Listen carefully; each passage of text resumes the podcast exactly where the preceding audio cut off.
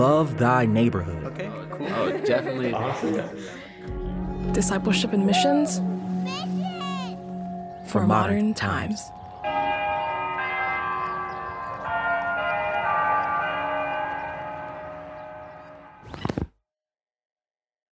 Hey, it's Lindsay. We're super excited to announce a new series of the Enneacast called How Do I Relate to God? We talk a lot about how we relate to one another and how our Enneagram type influences those relationships. But now we want to look at how does our personality and these core beliefs and struggles that we have impact our relationship with God? So we're really excited. We hope you'll join us. In the meantime, check out this episode of Your Enneagram Coach, where Jesse was recently on a panel hosted by Beth and Jeff McCord on how type 4s bring beauty in a broken world. It's a great conversation and you don't want to miss it. So I'll see you in two weeks for a new episode of the Enneacast. But for now, here's episode 128 of Your Enneagram Coach, the podcast. Well, welcome to your Enneagram Coach, the podcast. We are excited to have our podcast now on YouTube. So we hope that you'll go over there, check it out, like this video, and hit subscribe so that you don't miss any of our episodes. Well, today we're going to continue our conversation on type 4s, the introspective individualist, by interviewing a panel of amazing type 4s. In this episode, you'll see how type 4s share the same core motivations and EIP parts but you can't put all type 4s in the same box. So, we're going to listen to their unique stories and circumstances to show you how type 4s show up in different ways. Uh, before we get to our guest, um, maybe you're hearing this term EIP for the first time. Totally understandable. Stands for Enneagram Internal Profile. Uh, you can go to episode 112 to learn more about EIP in an exhaustive way. There, we fully explain what this new approach is to the Enneagram uh, that we call EIP for short. And if you want to know more about type 4s, you can also listen to the episode 127, where we go into a deep dive into the EIP for the type 4s. Uh, before we begin, Beth, why don't you give us a brief description of what is EIP? Well, in the Bible, as we know, God focuses on our heart condition. And the Enneagram brings us awareness and clarity on whether our heart is aligned or misaligned with the truth of the gospel in any given moment. And we use EIP or Enneagram Internal Profile to help us to understand the various parts of our heart. Now, your main type has two parts the misaligned wounded child and the gospel led beloved child.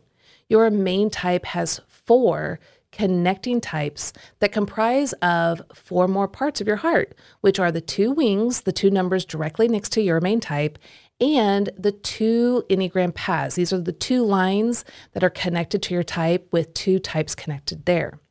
Now, each of these parts of you show up either in aligned or misaligned ways, depending on whether the wounded child or the beloved child is active in leading your parts. So, by using EIP, you can become aware of your current heart condition.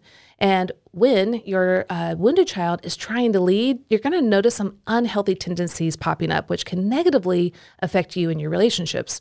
We can use this awareness to help us to surrender and depend and ask the Holy Spirit to come and help our beloved child to wake up, show up, and lead our heart.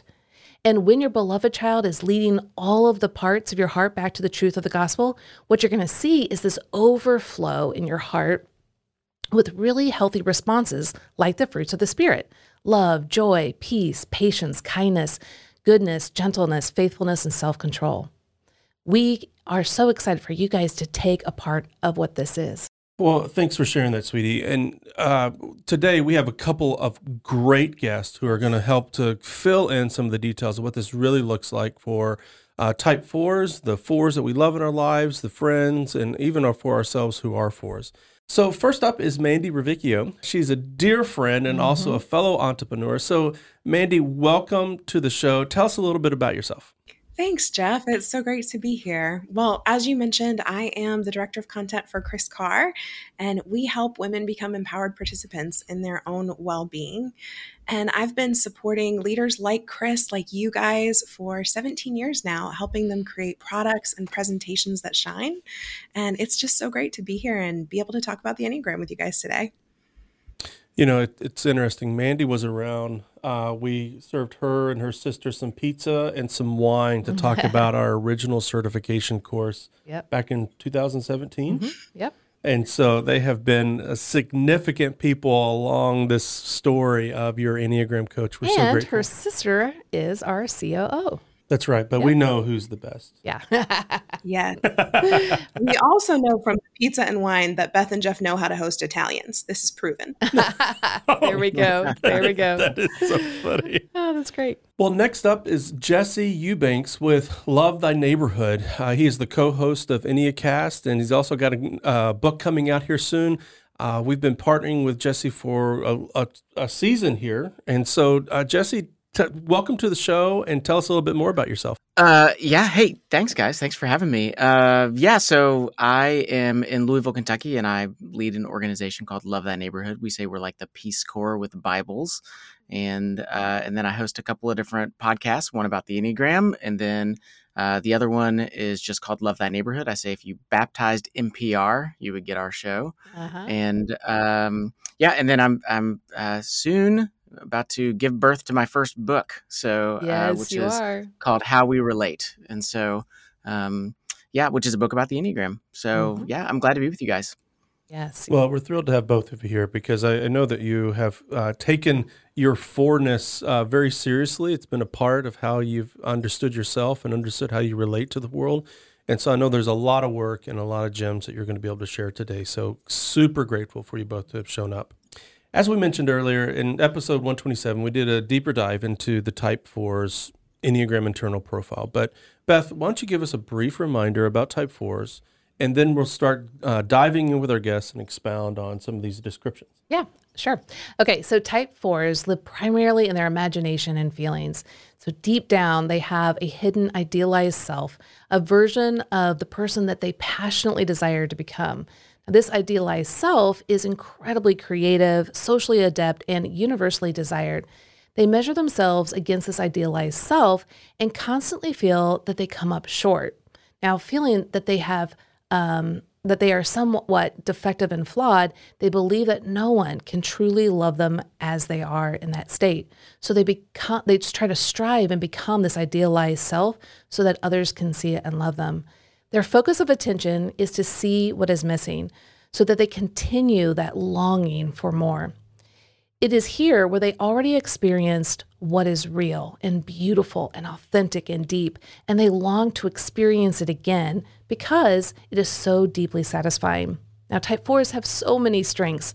They find rich meaning in life and experience, uh, the deep emotions um, in their internal world. They have great intuition and creativity, and they enjoy being their unique and authentic self and they can easily sense the feelings of others um, around them, like what they're feeling and, and being very intuitive.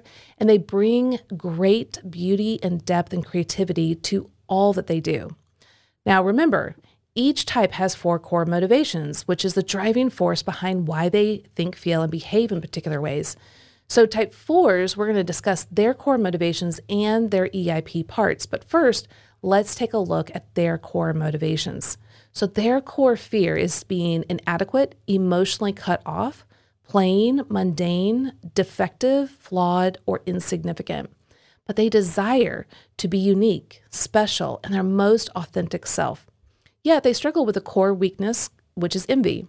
And this is where they're feeling tragically flawed or that there's something missing inside them that others possess these qualities that they feel that they're lacking. But their core longing is to hear and experience you are loved for exactly who you are, special and unique. So, Mandy and Jesse, uh, tell us a little bit about what the, ex- and either of you can go first. What was the experience like for you when you first discovered that you were a four? Sure. So for me, it was an interesting experience. I think the Enneagram has a way of laying us bare a little bit and exposing parts of ourselves that we've never had to confront before. And so, admittedly, when I first learned that I was an Enneagram 4, I was taking a routine test, you know, one of the online assessments that was available years ago. And it basically gave a brief description of each type. And you were supposed to self assess and evaluate which one that you were the most like. And honestly, I knew that there was something going on when I hit the four because it was the number I liked the least of all the ones that I had read so far. I had this immediate sense of, oh my gosh, I don't know if I like the the emotional stance of this person, but it was because my mail was being read a little bit.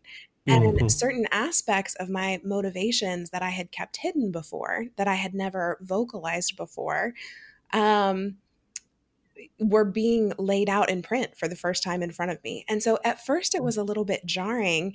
And I will say, over the years since then, the Enneagram has been a gift in the way that it has helped me to deal with that wounded side, that shadow side of myself.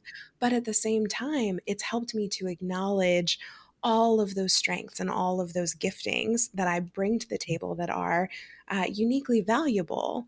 And so it's given me language for both. But at first, seeing that very clear language for the darker parts of myself and the more wounded parts of myself was a little scary. And I wanted to run from it at first, I will admit. Sure, sure. Jesse, what about you?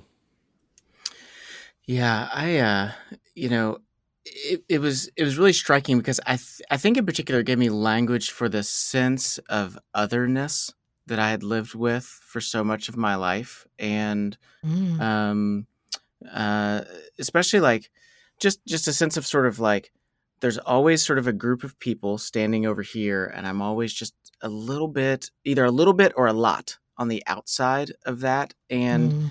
and and so to finally kind of have some language to explain that um that a lot of that is about what was going on inside of me a lot of that was Mm. really about perception. A lot of that and and and uh you know as mandy said it's just sort of i just felt sort of read. It was like it was kind of freaky. Like i remember going home and going you will not believe the thing that crawled around in my psyche today. Uh and uh and so I, I think like feeling understood uh, was was a pretty amazing experience and simultaneously terrifying because Sure. for the four like mysteries our thing like if it's all out on the table like we lose a little bit of Mhm. something and so like uh, so on the one hand i found it very satisfying on the other hand i found it really disruptive you know um, yeah and then and i think the other thing too that was really striking and interesting for me is like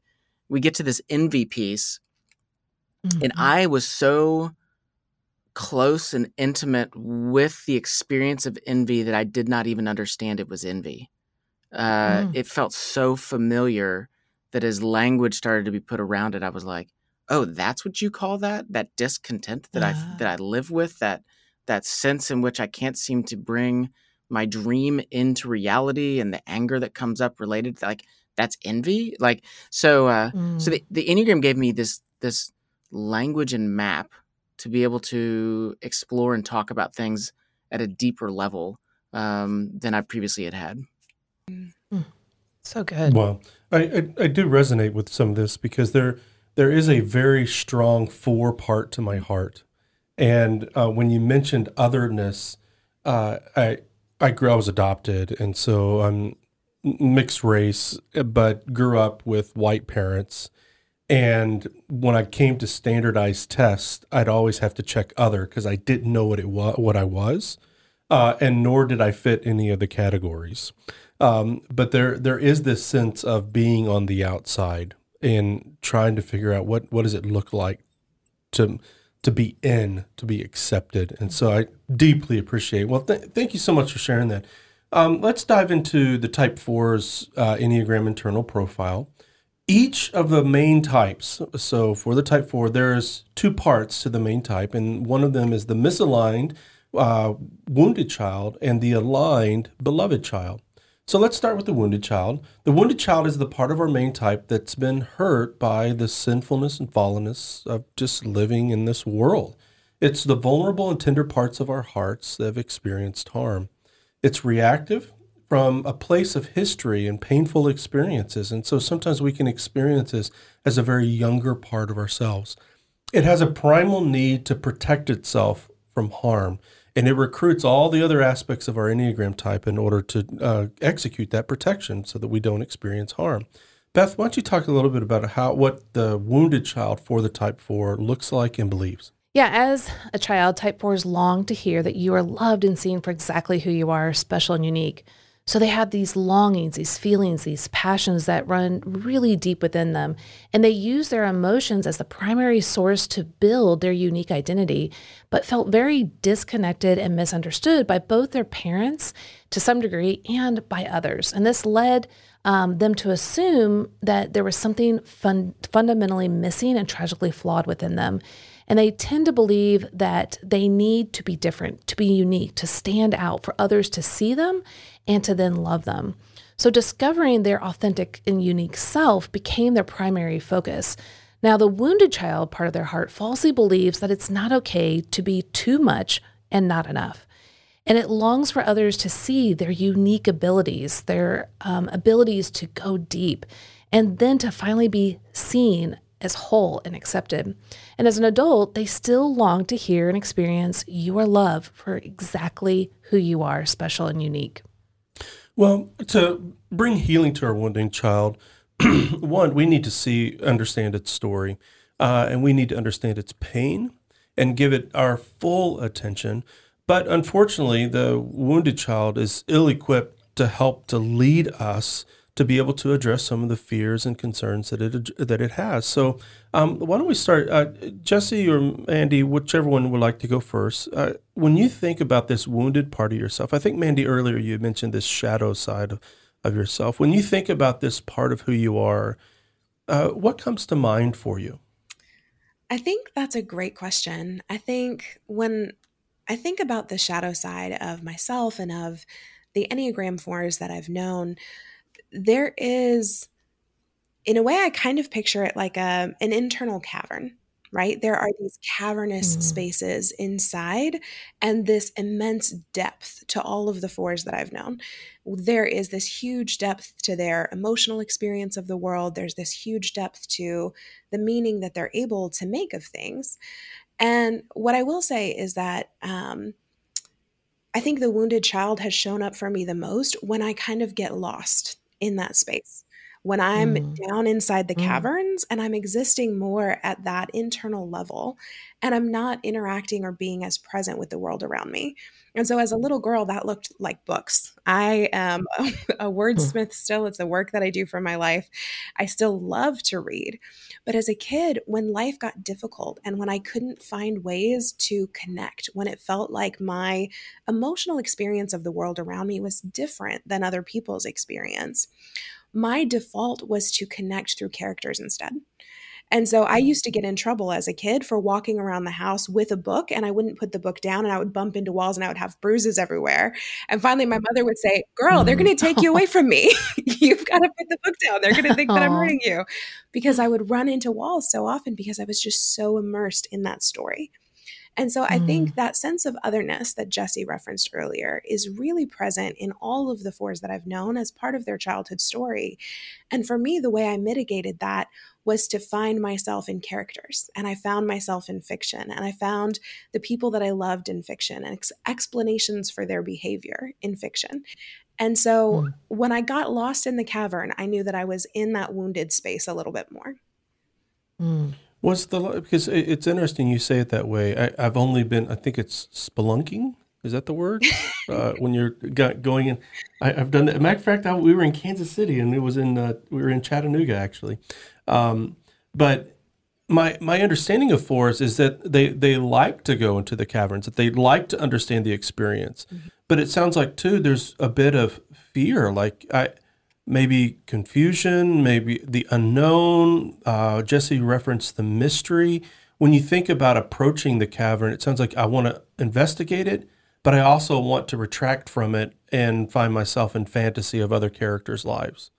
What is it? What's the fear? Interesting. Um, I don't know if it's as much a fear of being in the cavern as much as that the cavern is my natural comfort zone right? When i'm down in the depths and i'm exploring that's the that's the easiest space for me to go. I'm very comfortable in that internal world. But where i've noticed that there's some unhealth is the healthy way to dwell in that internal world at least for me is to go into it to dive really deep into it to find treasures and then to bring those treasures up to the surface and exchange them with other human beings in the form of Wow. words or Okay. experiences. So it's like That "Okay, is out super in the helpful. cold Yeah. word, I'm bringing treasures with me. We're having a conversation. But when instead Yes. everything's internal, I'm in a space that's unhealthy because I'm finding all of my meaning in that internal world, in my Mhm. unique experience Sure. of life, instead of in my connections with other people like I should. Does that make sense? That's yeah, Yeah, that yeah, makes sure. Perfect get it. sense. M- Mandy, that was super helpful, very clear. Uh, paints a beautiful picture of both the the positive and beneficial side of going deep into those caverns and how you can bring those treasures up, which we will talk about the beloved child here in just a second. Um, but also how if if you don't bring them back up to the surface to share with others, that that can keep you down there and away from others and and feel like you're not belonging. So that really paints such a beautiful picture. Thank you. Jesse, what about you?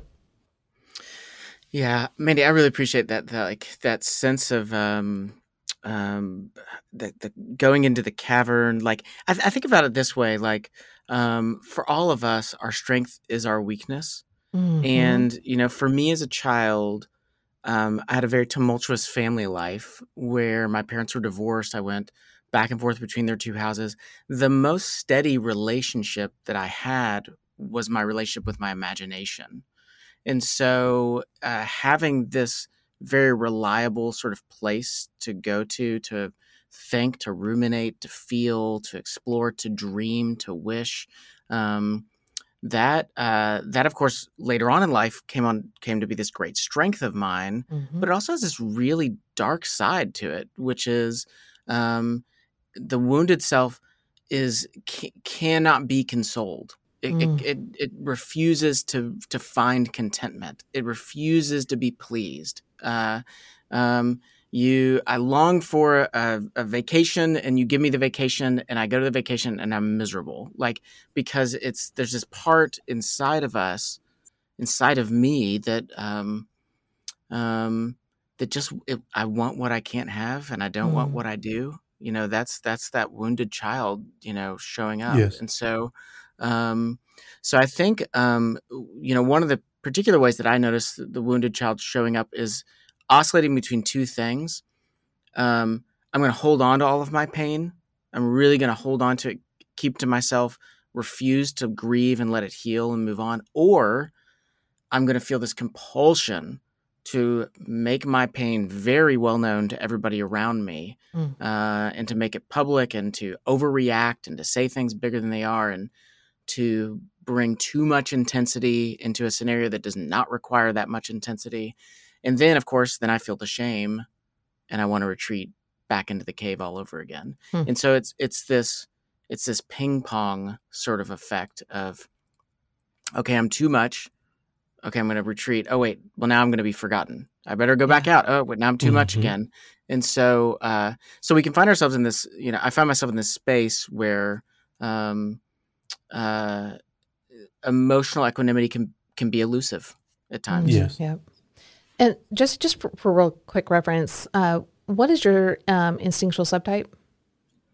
Yeah, so uh, it it you know I've always said you know Beth, you're asking me this question right now. I'm exploring this right now. I've always said counterphobic. I I strongly identify Okay, yeah. um, with the self pres stuff, but man, I've got a lot of intensity in me, so that one to one shows up Uh-huh. a lot as well. Mhm. Yeah.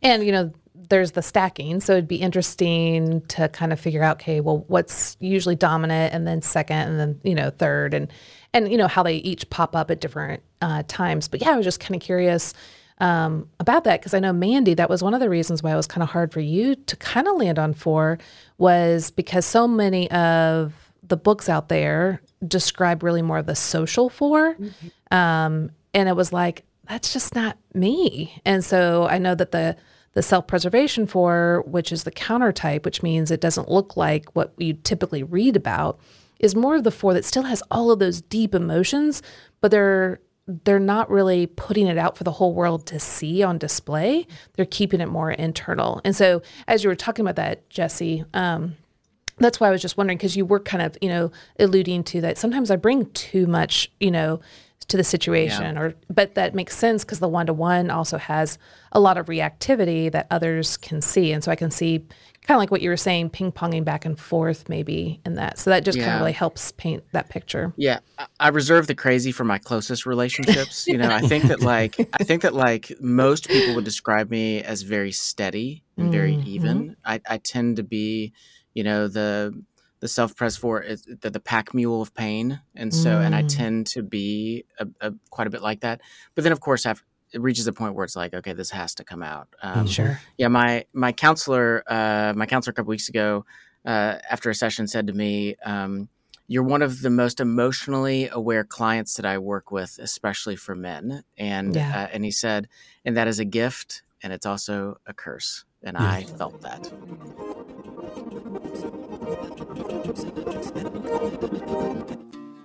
Hey, this is Kirsten, the recruitment assistant at Love Thy Neighborhood. We connect young adults directly with local nonprofits, where they provide volunteer hours free of charge to ministries while also gaining real world work experience. One area of service is our book editing and publishing track. Here, interns learn the book publishing process from start to finish as they work alongside Christian authors. One of these authors is Dr. Timothy Paul Jones. Dr. Jones said sometimes the book publishing process can feel pretty mundane, but that even in the small tasks, interns can learn valuable lessons. Our world, it values that which is quick and flashy, and they realize that things that really matter require just a lot of long, mundane labor. As mundane as that is, it's a really important thing uh, to recognize that it's in the ordinary rhythms of just keeping at it, doing the work that needs to be done, that things that are beautiful are produced in the end. If you want a hands on experience of missions in our modern times, come serve with Love Thy Neighborhood. We offer internships for young adults ages 18 to 30 through the areas of service, community, and discipleship. You'll grow in your faith and life skills. Learn more at lovethyneighborhood.org.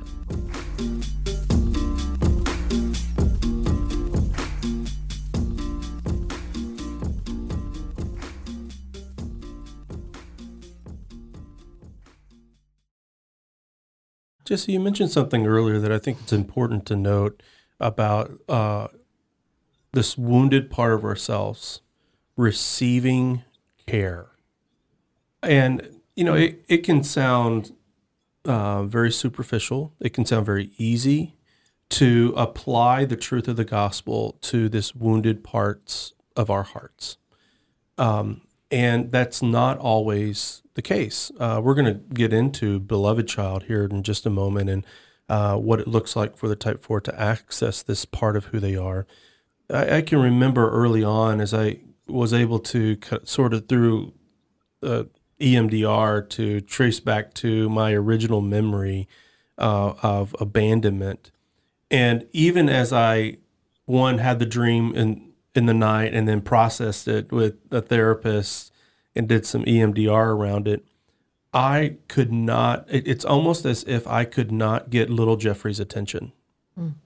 Like he did not trust adult Jeff. And he was so fixated on what he needed, desperately needed, and feared in that moment. It was me waiting for my parents true. to come back to the house, and I was looking out the windows. I, I just could not get his attention. Mm-hmm. Now, there were other creative ways to get Jeffrey's attention. And um, and so I I invited a very compassionate, kind person in my life into this moment to see if she could get uh, Jeffrey's attention, and she could. But to understand, like this part of us, it, there's a certain level of distrust that we have towards ourselves because we've not given attention, and Yeah. all that we've done is try to cope and protect it from its fears. If all of those fears have been real, and some of them have been, Well, and also we've shamed this part. We've condemned this part. We've gotten angry with this part, thinking that it's just bringing all this harm to ourselves when really it had really good intent. That's right. Yes. Well, why don't we uh, take the next step to the beloved child, um, which is this part of our heart that's aligned with the truth of the gospel. Now, understand uh, in throughout the scriptures, there's always this tension between old man, new man, spirit-led self, fleshly self, the old creation, the new creation. So the Bible has many words to describe this part of who we are. And what we're addressing now is this part of us that's been filled by the Spirit and that reminds us of all that God is for us in the person and work of Jesus Christ and now applied by the Spirit. So, this is where the core longing of each of the types really meet relationship with Jesus and his presence in our life. So, Beth, why don't you talk about what the beloved child looks like for the type four? Yeah. So, the beloved child knows who you are and whose you are. Again, like Jeff said, this is the spirit led self. It knows that it is free from shame, rejection, and thinking that you are defective and flawed. Because you can now rest because your eyes are able to see the one who fully created you uniquely and the way he wanted you, which means you are loved for exactly who you are, special and unique in his eyes. And this is what we really want the type fours to fully embrace. Now, as a type four in the beloved child, there are things that we want to bring in, which is gospel uh, talk. So, Jeff, uh, why don't you explain what maybe gospel self talk might look for the type four?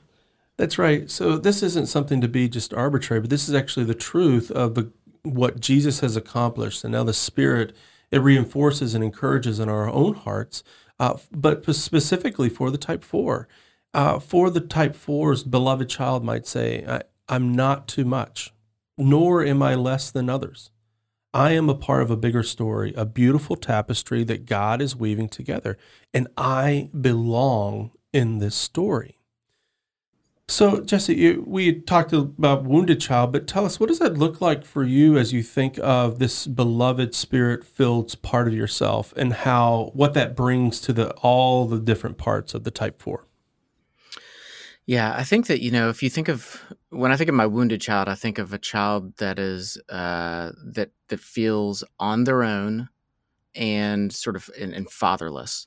Mm-hmm. When I mm-hmm. think of the beloved child, there's a sense that I am living in the reality that I have a father who loves me, um, who knows me, who sees me, perceives me, gets me, um, gets me better than I get myself. Mm. And then if I attempt all of my tactics to not be gotten, that mm-hmm. he still does. Um, mm. And, um, but in particular, um, what really like undoes me um, is is when I sense delight. When I sense God's mm. delight for me, that He finds pleasure in who I am, and enjoyment of who I am. Um, when I when I can receive that aspect of the gospel in particular, um, mm-hmm. yes, I need forgiveness. Yes, I need His presence. But when I really feel His delight, and I'm in a place where I can really try to receive that and sit in that, um, there's sort of this. Um, I don't know. This it's just it's this calming effect that kind of comes over me, in which I don't feel the compulsion to sort of roll around in my pain. I don't feel the need that I've got to act big and expressive. Um, there's a sense in which I can just kind of go, let's just take things moment by moment. I don't need to retreat into my fantasies. Mm. Um, that uh, that that God's love for me is enough, and and yes. and I can receive that and um, on that, can you can you piggyback that with um, like emotional equanimity? You know that yeah. emotional balance, and can you kind of paint a picture of what that looks like in the in this beloved sense? Because I know that a lot of fours that's so hard to hear. Like, okay, the the virtue of the four is equanimity, so having emotional balance, and that can land on a four as getting rid of your emotions, or not having emotions, or making them less. Can you kind of explain what that looks like? from a beloved child perspective of allowing your emotions to be there, but what does the equanimity, emotional balance look like? Yeah. Yeah. You know, if we look at the Gospels, we see in Jesus, we do not see somebody that is uh, emotionally flat. Mm-hmm. We see somebody who's very emotionally expressive. But what he shows us is how to live so that we express the right amount of emotion. We never overexpress you know, he never overexpresses, he never underexpresses.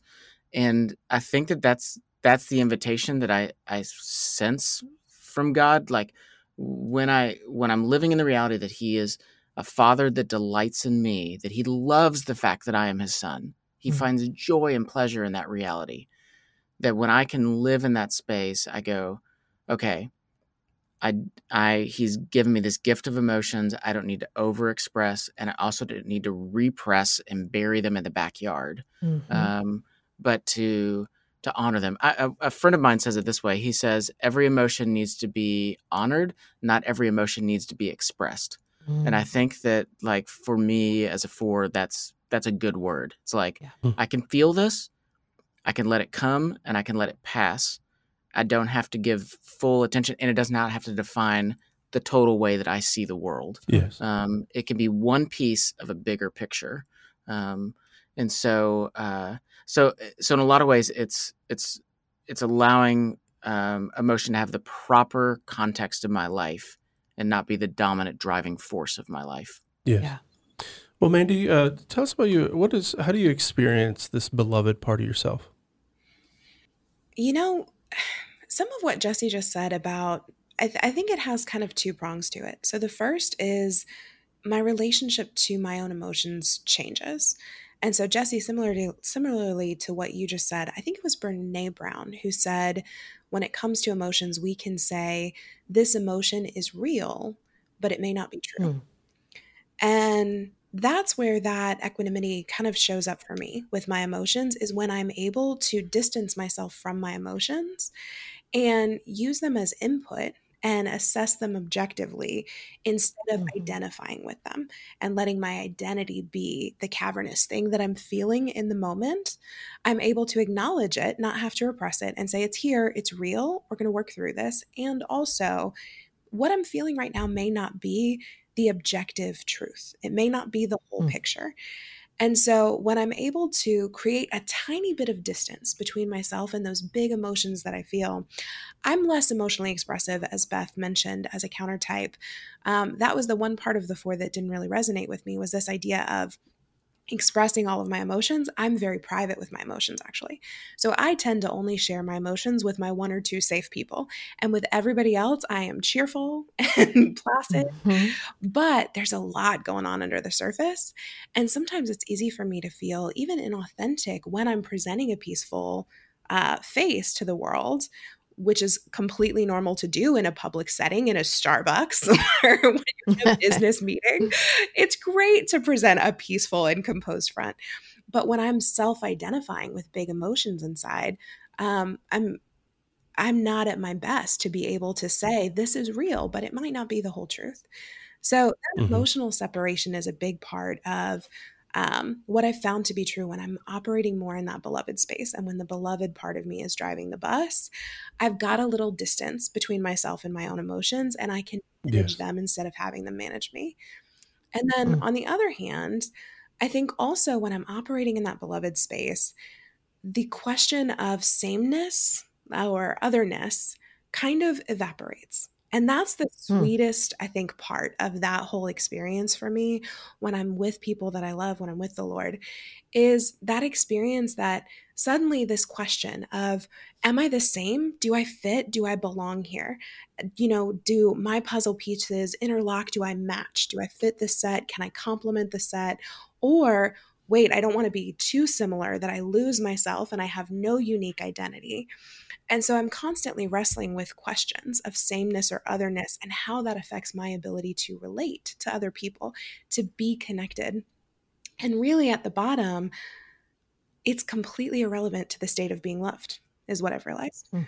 I've realized that I love the people that I love with my whole heart as they are, as humans.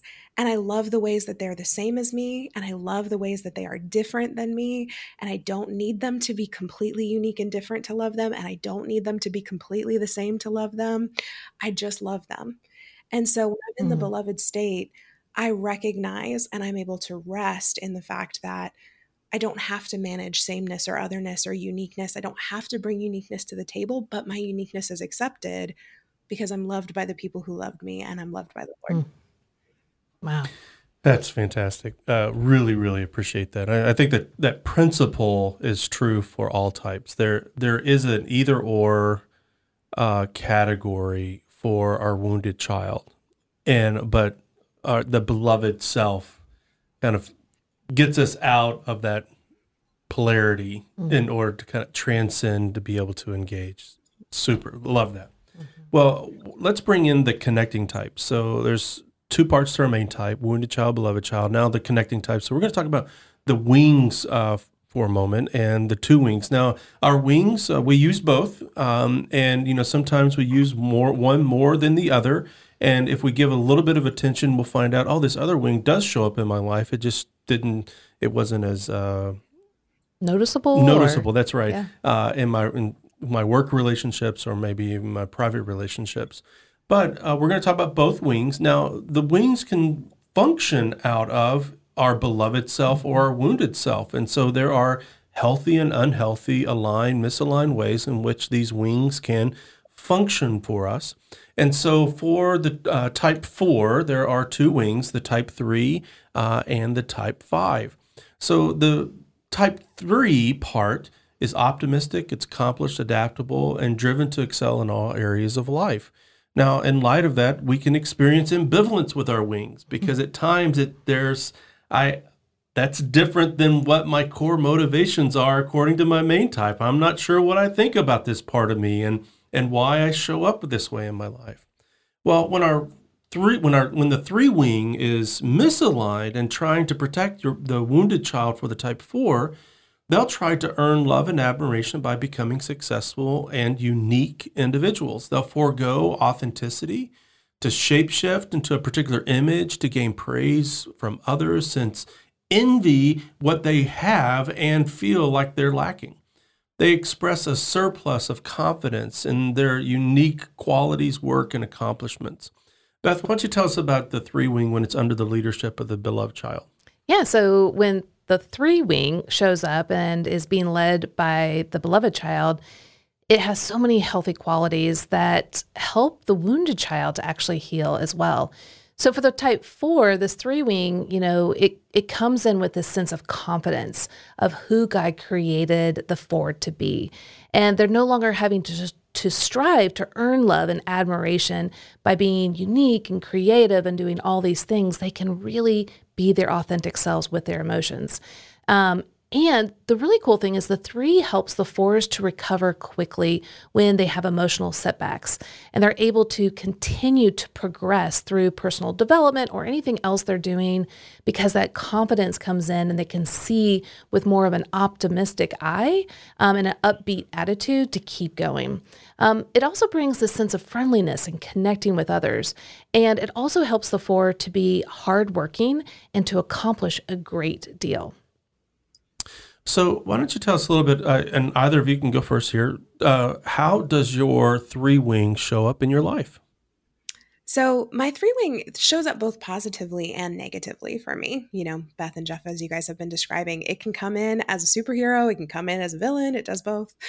Um, on the positive side of things, I think that the three gives me the confidence to be able to perform and on the negative side of things, I think the three makes me feel like I have to perform in order to earn something, if that makes any sense. So, yep. on the positive side of things, it gives me the confidence to show up and to offer my best, to offer creativity to the world, to write, to present, and to believe that those efforts are going to be enough and they're going to be impactful. And it helps me it gives some courage to my four to like step out from behind the curtain and show up and be mm-hmm. available to people and believe that that work is going to be worthy. And then on the dark side of that, when the three shows up with pressure to perform and a sense that if I don't perform, I am unworthy. Uh, and that shows up more in my relationships, I would say. So the three, the strengths of the three tend to show up in my work. Um, they tend to show up when I'm contributing something, when I'm offering something, when I'm in a leadership role. But the negative side of the three tends to show up in relationships anytime that I'm feeling insecure and start trying to compensate for that sense of insecurity by performing, oh, well, if I just play the role of the beloved girlfriend perfectly, or I play the role of the beloved daughter perfectly. Like if I just show up and I do everything perfectly, then obviously everything's going to be okay. And I start almost working to earn love. So I work from a place, I'm working for love instead of working from love. And that's when I know the unhealthy three is present. Man, man, you can turn a phrase. I know. talk about a, talk about a wordsmith. I'm like, yes. like, man, she's just dropping these bombs. Like, I know. Wow. Okay. Brene Brown. Like, what?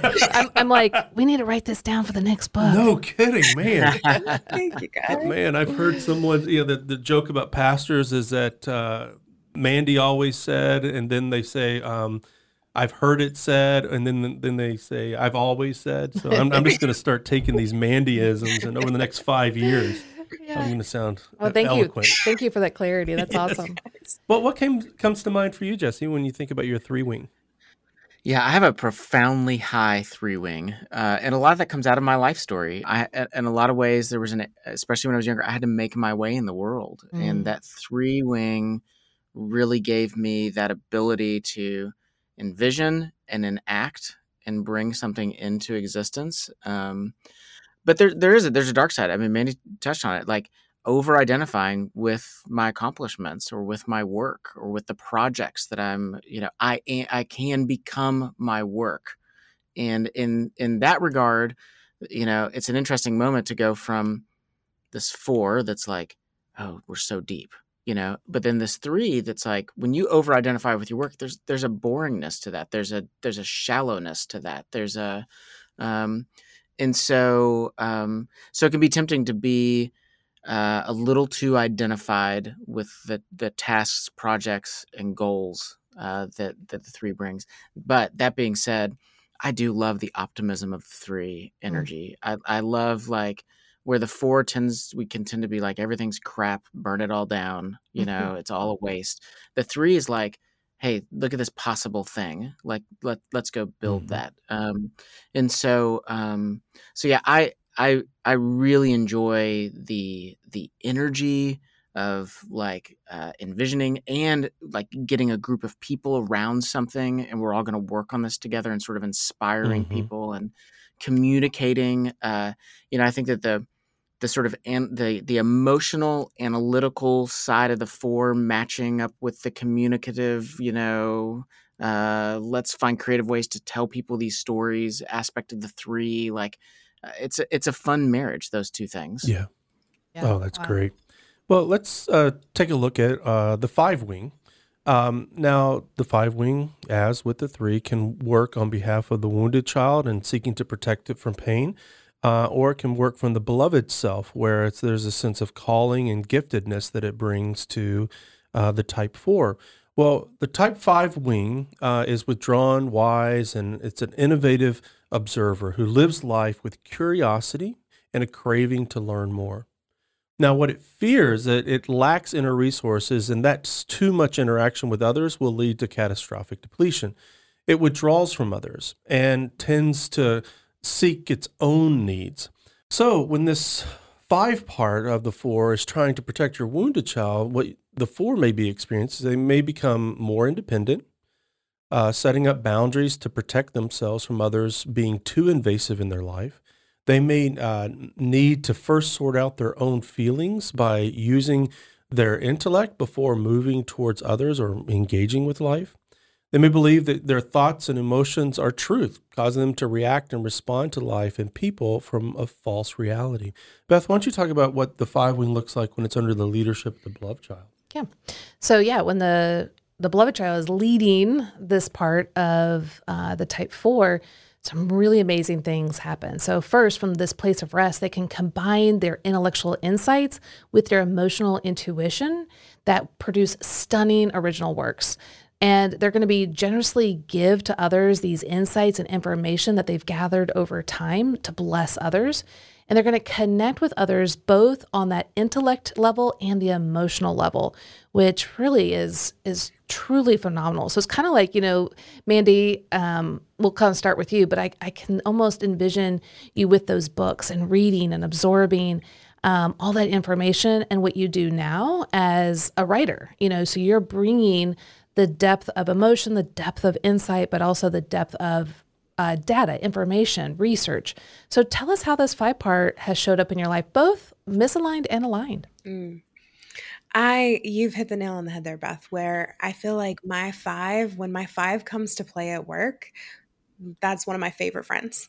I feel like Oh, I'm about to enter a really sweet spot and produce some really great work that has a great balance of heart and thought behind it. Mm. And so, especially, I will say one of the most challenging kind of writing that I do is writing pitches when you're writing to sell something. And you guys know as product creators, sometimes you create these products that you're so proud of that you know are going to have a transformative impact in the world. They're going to make a difference in people's lives.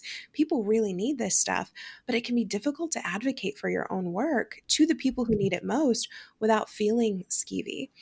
And I feel like when my five comes out to play, that's when I'm able to create, especially presentations and sales presentations that strike that right balance between being logical, being fact based, and really just getting in there, having the research to back it up, why this is going to make a change for you, create a logical argument, and then simultaneously have some real, true human heart and spark behind it, and be able to mm. also say, here's what this is going to feel like for you. Here's why this matters, you know? And so my five yeah. comes in and says, here's how it's going to help.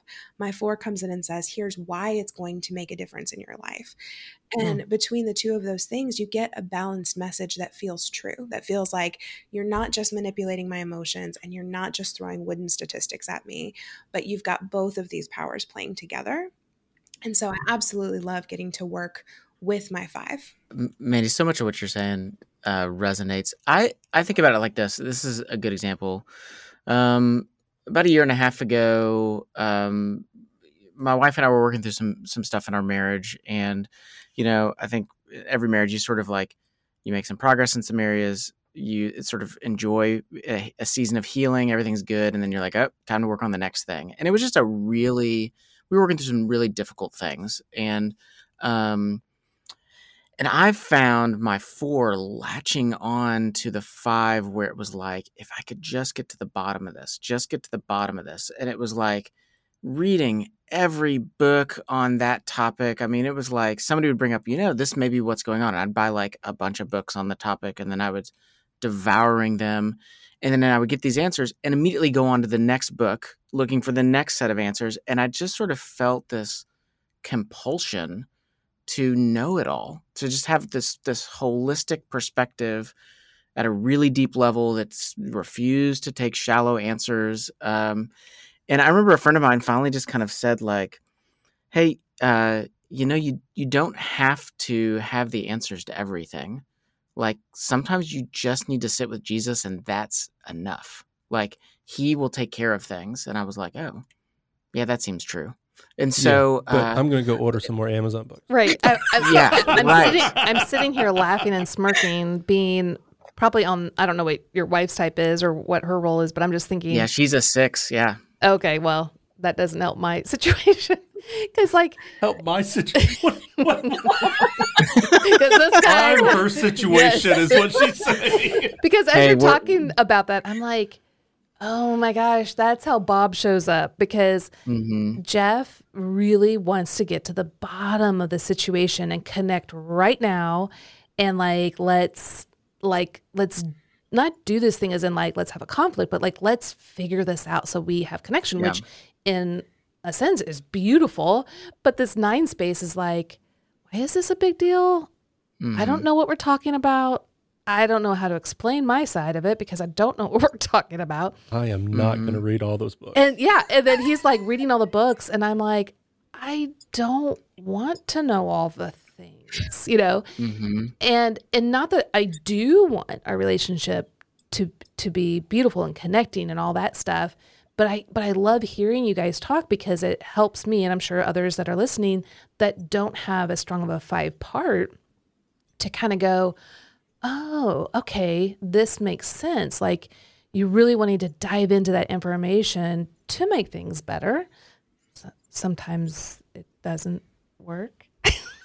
yeah because it's too yeah, much information it's, it's, overwhelming yeah sometimes it's it's it's it's too much it's like um it it can become obsessive in a way that's not it's no longer giving life it becomes almost a it, it becomes an excuse to not take action. So if I am like, well, I'll take action once, I have all the information. Sure. Well, then the information just becomes this excuse for me to just delay actually stepping in and out into these relationships and trusting other people with you know what's going on inside of me so that's like the dark side of the five and the four working together but the the upside is you know i i just finished writing a book and um and it's man it's wonderful like sitting down and going like the brilliance of life like the complexity of life and the brilliance of people's minds and the work they've done and the wisdom that god has given to people like and to sit in that like it's it's a it's a great experience uh, and and so that that deep curiosity of the five uh, is is really life giving uh, when it's healthy. Mm. Mm. So, so grateful. Thank you, thank you so much. Yeah. And even though you're starting to get into my kitchen and uh, name our kitchen, the, the three thousand volumes that are in my library. Yes, uh, that's great to know. Yes, it wasn't working. I'll keep trying. That's what Amazon's there for. to, to bankrupt us with all of our book purchases. Oh man, I mean, it was a it wasn't a measure of my wisdom; it was a measure of my fear. Mm. Uh, is what I've come to recognize.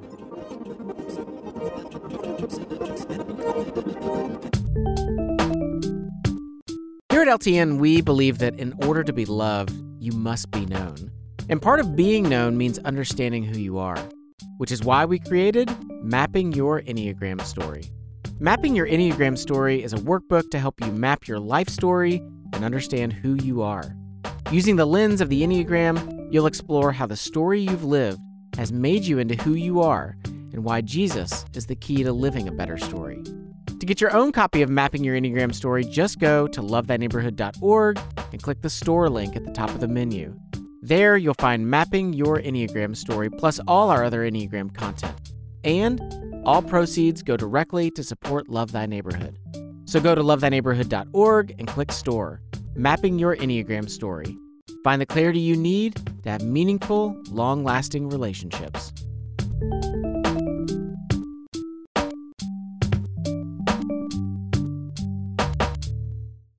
Alrighty, well, we're moving on. This is not counseling time for Jeff. Yeah. Uh, well, and we're going to kind of go through these next two parts, hopefully a little bit more quickly, so that you hopefully, know, we can, yeah, we'll see. we'll happens. see. We got some great information here, though.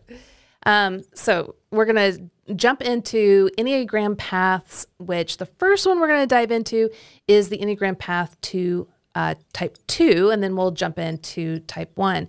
So if you're wondering, like, how do I find my Enneagram paths? Basically, look at your main type and those lines that connect with uh, two other types. Those are your Enneagram path types. And they're a lot like the wings in the sense that you can access them both in healthy and unhealthy ways, depending on whether you're operating out of that wounded or beloved child part. So let's just kind of take a look real briefly at how the type 2 part of your heart shows up for the type 4s. Now, the type 2 part is highly relational, they're friendly, it's cheerful, it's energetic, talkative, and engaging. And it supports the type 4's main part by uh, pulling from those inner emotions and then connecting it with others with this compassion and generous support. But when this part, this two part, is misaligned and following the lead of the wounded child, a few things can happen, such as like discussing the current condition of the relationship over and over and how special and unique your relationship is to them and how they need you. Um, also, this two part can kind of create um, dependencies and manipulate um, others in seeking help from you. And that help can be lots of different ways. It can be unique to the type 4 space. Um, and also gaining a certain amount of attention and gaining favors from others. But also, this two part can become um, very much of a flatterer, trying to uh, flatter people, to, co- to connect, to make them um, be a part of your group so that you won't feel rejected or left out. Uh, Jeff, why don't you share a little bit about the beloved part of the type 2? Sure. Uh, this beloved, whenever it's leading this uh, type 2 part, they recognize the full value in Christ and feel his unconditional love, which enables the four to put the needs of others ahead of their own with no strings attached. It's able to acknowledge the positive qualities in others and generously affirm, encourage, and support them. It instinctively knows how to make others feel special, seen, cared for, supported by, extending emotional friendship, compassion, and support. So, when you think about your two path as a four, how does it show up for each of you? Yeah, I think uh, for me, uh, on the unhealthy side, uh, to say it this way, my my hands are in too many cookie jars. It's like I'm I'm like I'm I'm a busybody. I'm like in, like I'm involved in too many things and scenarios, and especially because I've got that that four ability to really read where people are emotionally. Mhm. Um, I begin to read too many layers in too many people and get involved in too many ways and offer offering my opinion and my support, but like in a way that it does at some level feel like there are strings attached because at some point it's it's about my need to feel significant, not about what they truly need as a person. Um, when uh, but when it's healthy, um, yeah, you know, it shows up. It shows up different. It's I just I love folks. I, I can tell what's going on with them emotionally. I feel attuned to them, um, and instead of just sort of reading them, I I, I legit I, I feel empathetic in a in an appropriate way, and then want to take action on that empathy. Um, and so uh, so yeah, those are those are kind of the two ways it shows up for me. And Mandy? Very, very similar, Jesse. Um, very similar ways for me, where um, you know, when the two's showing up in a healthy way, it's it's that empathy with no strings attached and with no centering of my experiences. Because I feel like there can be some unhealthy empathy that comes up when the two's operating in an unhealthy way in me, where I'm empathizing with what you're feeling, and at the same time, I'm interjecting my own experiences and stories and how they mirror yours. Because what I'm trying to do at the same time that I'm trying to make you feel better, I'm trying to connect. I'm trying to Mhm. deepen our relationship. I'm trying to show up. And and so that's when the empathy is working improperly with me. But when when the two's present in a healthy way, I am able to be immensely empathetic and have a huge capacity for other people's, especially when they're walking through grief or they're mm-hmm. walking through some kind of pain, just have a huge capacity and stamina for navigating those hard things with people in a very vulnerable way because sadness doesn't really scare me in a way that it scares other people. It doesn't wear me out the way that it wears other people out. And so that healthy too is like, I'm here, I'm with you, I'm going to walk with you. Also, can I make you a plate? can I, do you need a Mhm. shower? How can I help you? How can I serve you? And so it shows up in this really strong way. But then the shadow side of that is I always notice when I'm drifting into an unhealthy place of two, when I feel like I have to help in order to be connected. Like if I'm not helping enough, I'm going to lose a relationship in some way, or I'm going to be unworthy of it in some way. And I especially notice the unhealthy two showing up when I start breaking boundaries. Um, and so I read something this year. I don't remember who wrote it. I think it might have been another Brene Brown. Um, but she basically said that boundaries are the distance where I can be kind to you and kind to me at the same time. And like that is the spot where I can show immense kindness to you, but also immense kindness to me. And those things can coexist. And when I start realizing that I am showing up for other people to the detriment of myself, and I'm not protecting space for myself to have my own peace or have a workout or meditate or any of the things that I need to do to take care of me, I've realized that there might be some trading going on in that. There Mm. might be some bartering in that Yeah. instead of just genuine support. I, think like I, I connect that too. It's you know, especially when you talked about the centering of the self. Like there's a you know, this is it's hard to admit this, but like there's a narcissistic tendency within the four to sort of our emotions are kind of the big thing going on, and this is what we should all be paying attention to. And so even as we come into these, you know, as I come into these relationships, it can be really tempting to bring that, you know, to bring that still like it's still about me at some level. Um, but the the the healthy side of the two is um, a healthy self forgetfulness, like a healthy like I don't need my emotions don't need to be the center of everything happening right now. Um, your needs come first, um, and I want to do what's best for you. And and it, it's it's really an invitation to see a broader perspective, you know, instead of being sort of entranced by my emotions. It's well said. Well, the next uh, path that we want to talk about is the path to type one. Um, and this is for all fours. They all have a one part of their hearts. And that part of them um, wants to be sensible, ethical, responsible, serious, and self disciplined. It feels personally obligated to improve who you are and how you engage in the world. Uh, it supports your main type by giving you self discipline and balanced emotions. When your one part is misaligned, though, and trying to protect your wounded child, uh, what fours may experience is focusing on flaws, becoming more judgmental and critical of others and their world. Um, be vocal about their frustrations, disappointments, and visibly displaying disappointment, uh, both in their words as well as their body language. They become uh, impatient, picky, controlling when others feel when you feel others are incorrect, irresponsible, or not being their authentic selves. Beth, why don't you talk about the beloved child? Yeah, so they can be more emotionally balanced, objective, and grounded in their relationships. They're going to be able to embrace those mundane tasks that really plight the four um, as and they see them as opportunities to be good stewards of themselves and what they're doing. So they're going to be more responsible, disciplined, and organized. And they're going to recognize that their feelings aren't always the reality, and they're going to be able to focus a little bit more on you know how am what am I thinking versus what am I feeling, and like you were saying, Mandy, um, being able to to validate the emotions, but pulling back enough to see is are those um, emotions true and real. And so bringing a little bit more of that logic and, and principled discipline into that equation. So for you guys, uh, how do how does your one part show up in the misaligned wounded child way and also the aligned way? Mm. It's I have an interesting relationship with the one because I feel like, at least in my life, the um, the positive and the negative here are pretty extreme in the ways that it shows mm. up. It can be super, super beneficial and also super harmful.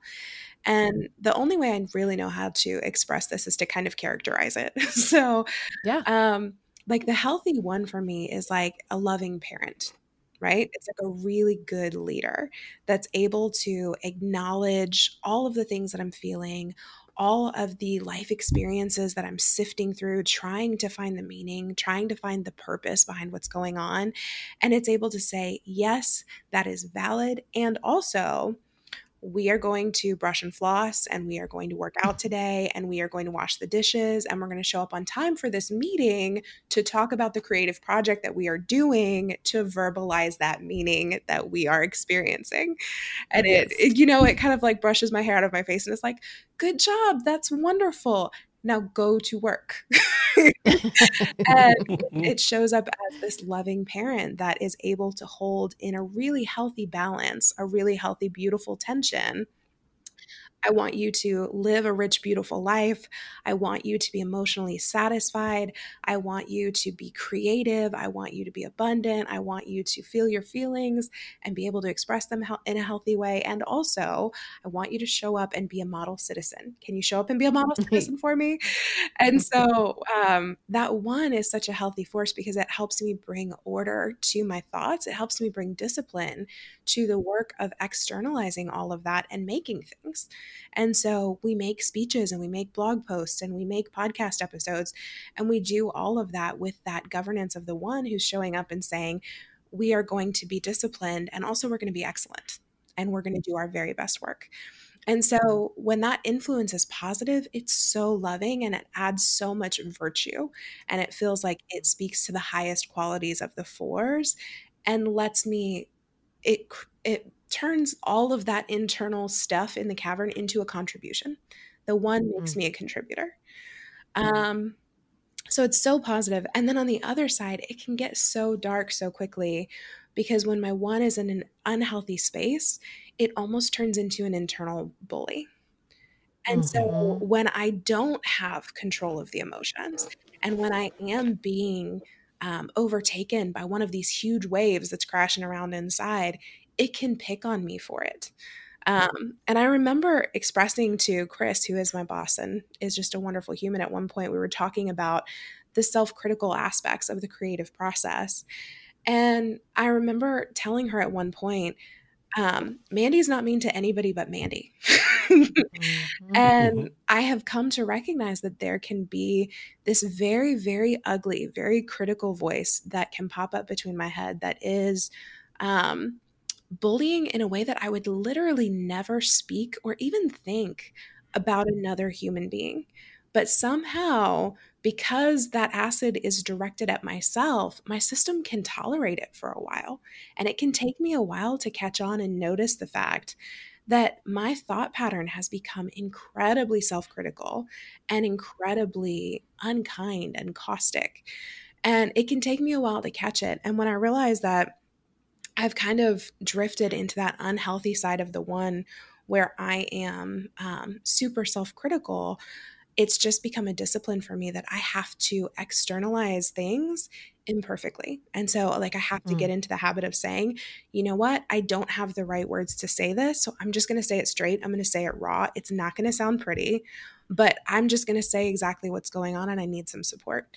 And you know that has turned out to be really the only thing that can sometimes break that bullying loop is when i will raise the flag and say i don't know why but i'm stuck on this really unhealthy thought. I don't think it true. I don't think it's true but it feels really true right now.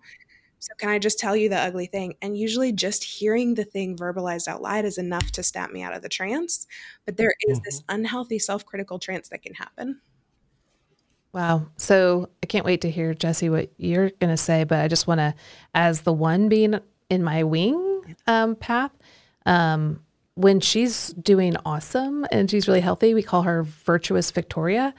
But when she is misaligned, she is vicious Victoria. Oof. And she is brutal. I mean, it literally feels like she has a bat with her criticisms. And I mean, it is just unrelenting. And like you said, I would never treat anyone else that way. Nope. And, but it feels so true. And it feels like everyone else sees it's true. And it's like I can't get out of that space for some time. And then the bruises, you know, the the beating up, it takes time to heal from it. You know, it's not like I can just all of a sudden miraculously like like oh, I'm fine. Like like let them let, let me interact with everyone. I'm gonna I'm gonna be slower at interacting, slower at becoming vulnerable, slower at being with people again. Um, and so as you were saying that, I'm like, yes, like that's it. Now, you know, I have probably on a day to day basis a stronger eight wing, but when when she shows up in not healthy ways, now healthy ways are amazing. Um, it is it is detrimental. Jesse, what about you? How do you experience the one? Oh yeah, yeah, Mandy. I resonated with so much of what you said. Uh, you know, I the word bully for sure. There's a sense of self bullying. My wife tells me all the time, "You are so hard on yourself," uh, mm. and um, so like I do. I fill up with like all these oughts and shoulds. We say I should all over myself. can we say that on your mm-hmm. podcast? Mm-hmm. Uh, and um, I said it before, and Beth got uh, was shocked by my statement when we were interviewing. I know. I was like, "Wait, what?" That's right, but it's an it's an appropriate phrase. yeah, yeah, and so. Um, but I do, I become very, very self critical, and then I can only take that for so long, and then my criticism actually pours out of me. So, unlike Mandy, who has the self control to not say it to other people, I do not always have that self control. It's like I uh, I just have this tendency. Yeah, like my my wife and my kids will even notice. They're like, "Oh, he's in that mood." Like I'm going around the house and I'm straightening everything up because I'm you know hacked off about this or that. Like because I I'm um, I just I want things to be a certain way, and I will not take no for an answer. It's like all all patience and grace is out the window. Um, on the other side, though, when uh, when I'm in a healthy space. Um, I don't remember who said it. I remember reading a quote a few years back where someone said, um, uh, "Oftentimes, the greatest evangelists are not pastors because pastors their cultural influence rises and falls, but the greatest evangelists are artists and activists." And I feel like that in so many ways, when the four has this great relationship with the one, that that that's the space we're embodying where.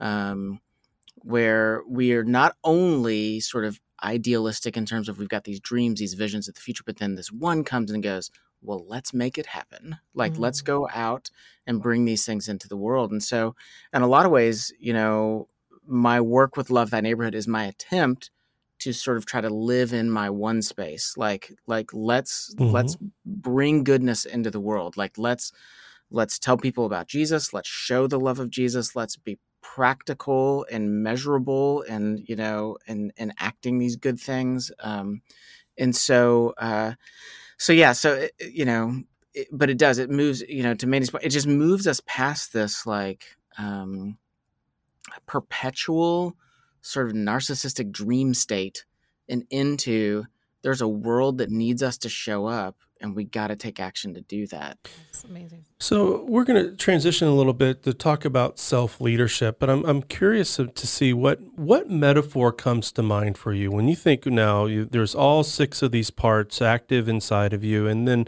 there's even an advanced understanding of this to understand that we have types in uh, each of the triads, and so. But I, I'm curious when you think about self leadership, what what image or metaphor comes to mind? I often think of uh, it as a as a family, and I'm the you know the beloved child's the father. You know, sometimes I, I even use uh, athletic metaphors like uh, who's quarterbacking, um, because everybody's going off the cadence and energy and creativity and direction of the quarterback. When you think about leading your parts, what metaphor comes to mind? Um, for me, it's very much a picture. It's it's a father son dynamic. Uh, Yeah. It's a sense in which um, it's a sense in uh, you know going back to I used this word earlier, but going back to this notion of delight. Like I need I need a um, a, a father that delights in me, who's very present and very attuned to me and understands my needs, and can handle when I spin out and go off in these ridiculous directions and behave in ridiculous ways and have ridiculous thoughts. I need a I need a father that can hold all of that. Yeah. Um and who then lovingly and tenderly leads me back um and uh and that I trust enough, you know, that um he's earned my trust. I trust him and I'm going to going to walk with him. And so I for for me very much father son imagery is, Yeah. is is what comes to mind. Mandy, what comes to mind for you? This is such a fun question. I feel like putting images, like putting pictures on top of these ideas, makes them so much more concrete. And I mean, I will say the thing that comes up for me is have you ever seen movies where a person gets cloned? And there's just some mm-hmm. little tell, right? Like they're each wearing a different color shirt or they each have slightly different hair, a different facial expression that differentiates them, but it's all the same person. I feel like when I visualize these different wings and these different parts of my complete profile, that's the visual that I get. Is uh, Mm-hmm. it's just all of these different versions of myself, and they are all in conversation with each other. And sometimes they are an amazing team, and everyone is Mm. thriving together. And it's this collection of five different superpowers that are all helping each Mm. other rise.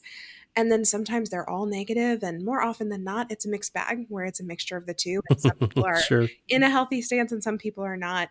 And um, they're working cooperatively, but it, at the end of the day, it feels like they're all variations of myself. Like they're all parts Mhm. of me that interact together to produce my whole experience of life and to produce my whole contribution to the world. You know, it, it's interesting. There have been two commercials that have come out, I was um, just thinking that. And one of them was a Zillow commercial. I can't remember Susan. Susan. It was the many Susans thinking about buying a house. They were You'll have to go look it up. Yeah, they were. If you go YouTube's Susan and Zillow, you know they're all at this They're big all at a conference board. Yeah, table. they're at a boardroom, and she's like, "Okay, we need to buy a home." And and they're all Susans. and she starts referring to different Susans, different parts of her. Um, yeah, super funny. And like there's actually an, Susan. there's an Oldsmobile one um, about parallel parking in a Oldsmobile Oh, yeah, yeah, enclave yeah. or something like that, and two parts of her in the back seat criticizing her or sassing her. Another one's worried about parallel parking, and she's like, "No, my enclave can parallel park itself," and uh, she's operating from assurance. But I I love that image though, like it's you're looking at yourself, but there's something different about each of them that are uh, that make them unique. But the most important part of it is recognizing who's the lead. You know, like is it our wounded child that is trying to protect ourselves? Good intent. So we want to recognize the good intent, but it's not doing a good job. It's ill-equipped. It's it's creating more problems than it is actually helping. So then, how do we bring that beloved child back into the leadership role so that it can um, remind us that we are safe, secure, assured, and um, you know, beloved, and and that we belong. And so once we're in that space, all the other parts can follow in that leadership role. And like you said, bring all of their superpowers um, to the forefront to bless um, ourselves, but also everyone else. Well, Jesse, Mandy, thank you so much for spending time with us. This has been immensely insightful in understanding fours, understanding use, getting to know, uh, understanding use. Like, that was an awesome use of the word. I just created that myself. You, you can use that, uh, Mandy, if you want to. Thank you. Um, Wordsmithing right there. wordsmithing. That's Hey, hey, th- thanks, use guys. Use guys. I love it. Oh man! Well, thank you so much for joining us and uh, sharing what's going on in your internal world.